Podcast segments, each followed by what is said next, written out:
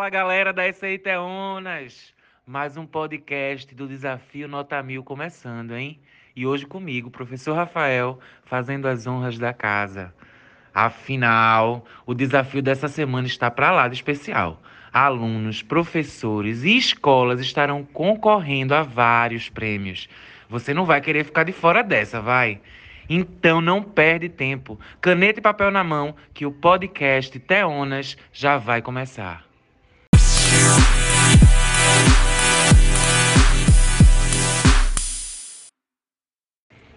A 31ª semana do Desafio Nota Mil traz como tema como cada pessoa pode ser um cidadão ativo para mudar a realidade à sua volta.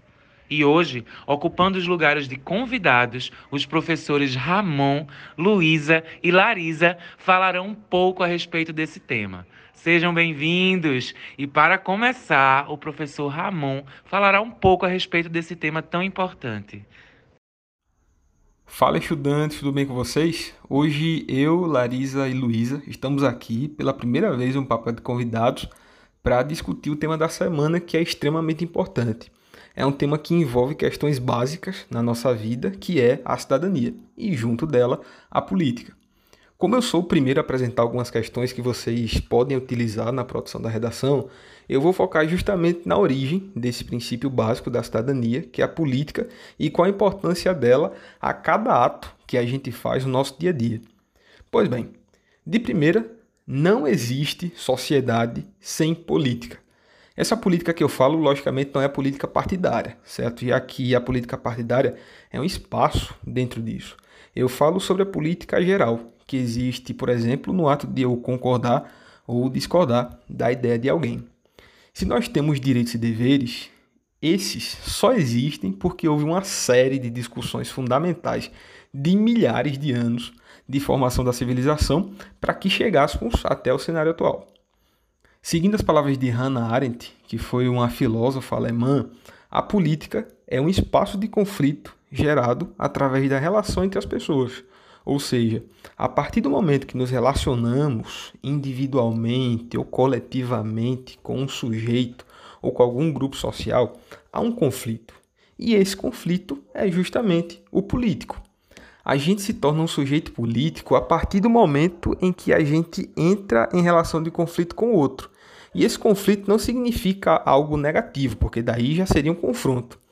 O conflito é natural do ser humano, certo? Ele sempre aconteceu, ele acontece e ele sempre irá acontecer, porque as pessoas não pensam iguais às outras. E isso é natural. Todos nós somos sujeitos políticos. A partir do momento que fazemos, por exemplo, um abaixo-assinado para melhorar a situação de alguma coisa na rua ou até da escola mesmo, ou até a escolha da cor da fada, né, que a gente faz todo começo de ano, a gente está elaborando um ato político justamente porque nós exercemos o nosso papel de cidadã ou de cidadão. Então, é nessa conjuntura que nasce o exercício da cidadania. Ser um cidadão também é ser um sujeito político ativo, que conhece seus direitos e deveres e usa isso para um bem individual ou coletivo.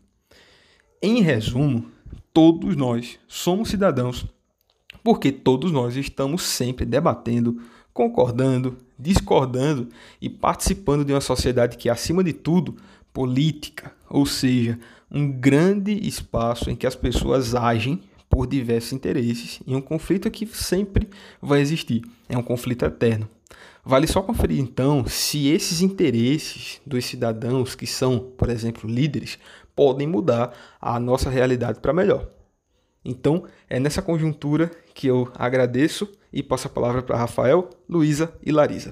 Muito boa sua fala, professor Ramon.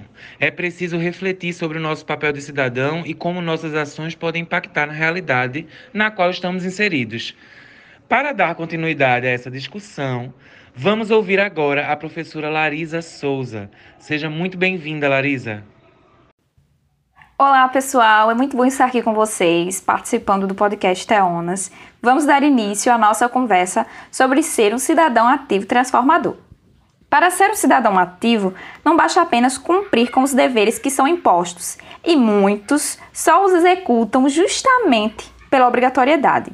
Automaticamente nos vem à mente o dever do voto, não é verdade? Porém, não basta ir às urnas para ser plenamente um cidadão compromissado. Se pensarmos assim, estaremos delegando aos nossos representantes políticos a responsabilidade única de mudar a nossa realidade. E depois da eleição, estaremos isentos dessa função. E não é bem assim que deve ser. É preciso que haja participação em diversos setores da sociedade, que haja preocupação com a garantia dos direitos a todos, e para isso, tudo começa com um olhar coletivo, indo contra o pensamento individualista. É preciso que nossas práticas se pautem na empatia, na preocupação com questões sociais, com o outro, com o meio ambiente, com tudo aquilo que está perto e longe da nossa bolha. É comum se falar sobre cidadania em diversos documentos da área da educação, atribuindo somente às escolas o papel de formar sujeitos críticos. No artigo da Lei de Diretrizes e Bases da Educação Nacional, a Lei 9394 de 1996, por exemplo, cita como uma das finalidades da educação o preparo para o exercício da cidadania.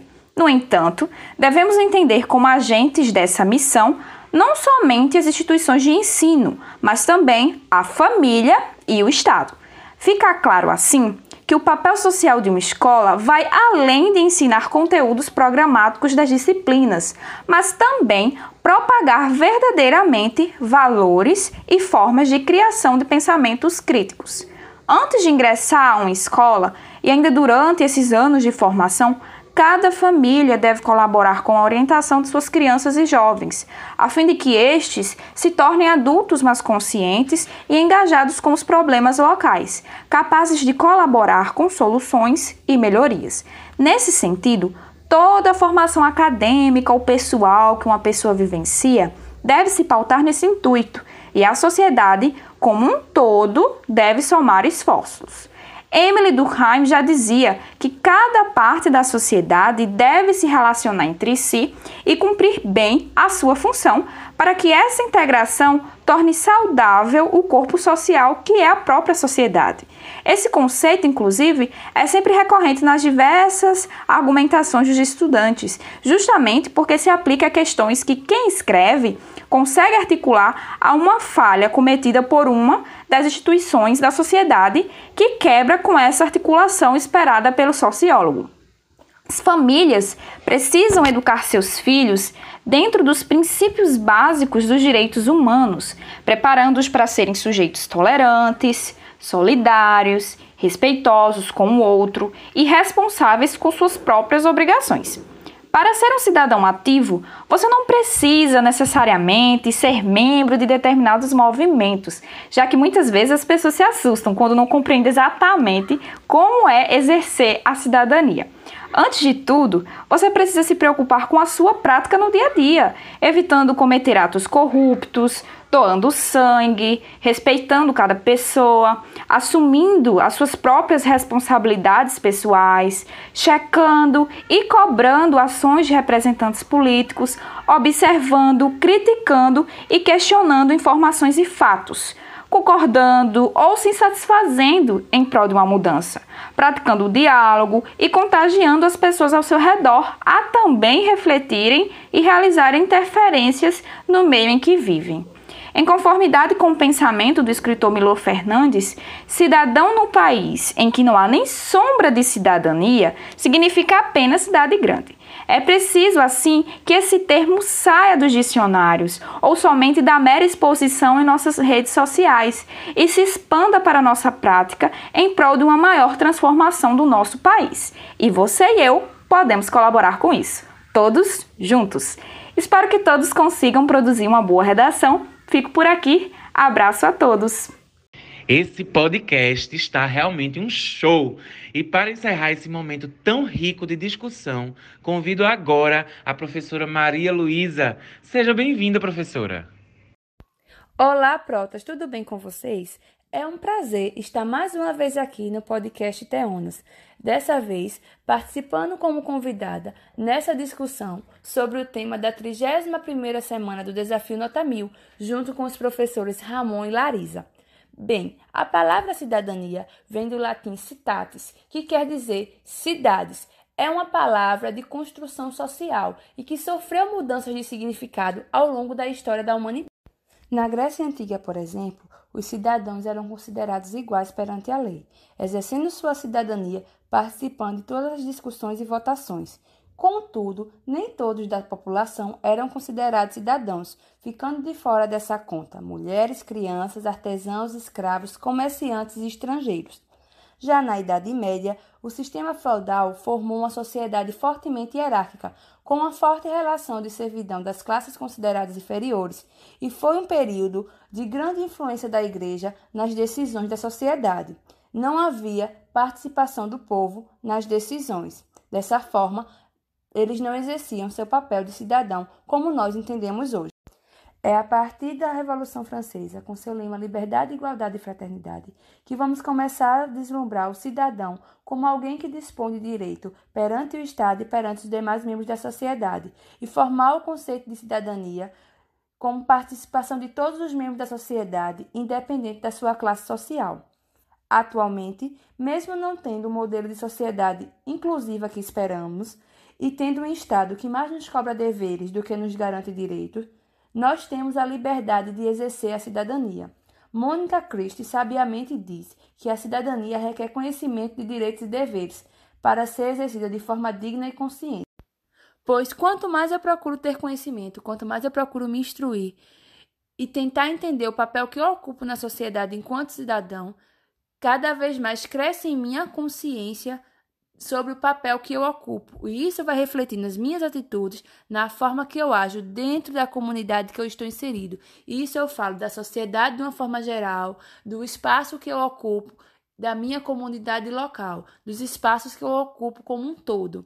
Então, como nós podemos perceber, a noção de cidadão e de cidadania mudou muito ao longo da história. Para chegarmos ao patamar que estamos hoje, foi preciso muita luta. Vocês viram aqui apenas um, um breve resumo, uma parte muito ínfima, muito pequena do, do conceito de cidadania ao longo da história. Mas já dá para a gente entender que não foi uma luta fácil criar essa noção de cidadão que tem deveres, mas que também tem direitos e que pode fazer por onde exigi-los. Então, que a gente crie na nossa consciência essa noção de que nós somos cidadãos e que juntos nós temos força e que podemos mudar a nossa realidade. Deixo aqui a minha participação espero que ela agregue na redação de vocês e conhecimento para a vida. Abraço. Muito obrigado, Luísa. Ah, pessoal, por hoje é só. Espero que o episódio ajude vocês na escrita da redação do desafio da 31ª semana. E mais do que isso, espero que as discussões de hoje tenham feito vocês refletirem sobre nosso papel como cidadão ativo na sociedade. Até o próximo podcast, galera. Beijão!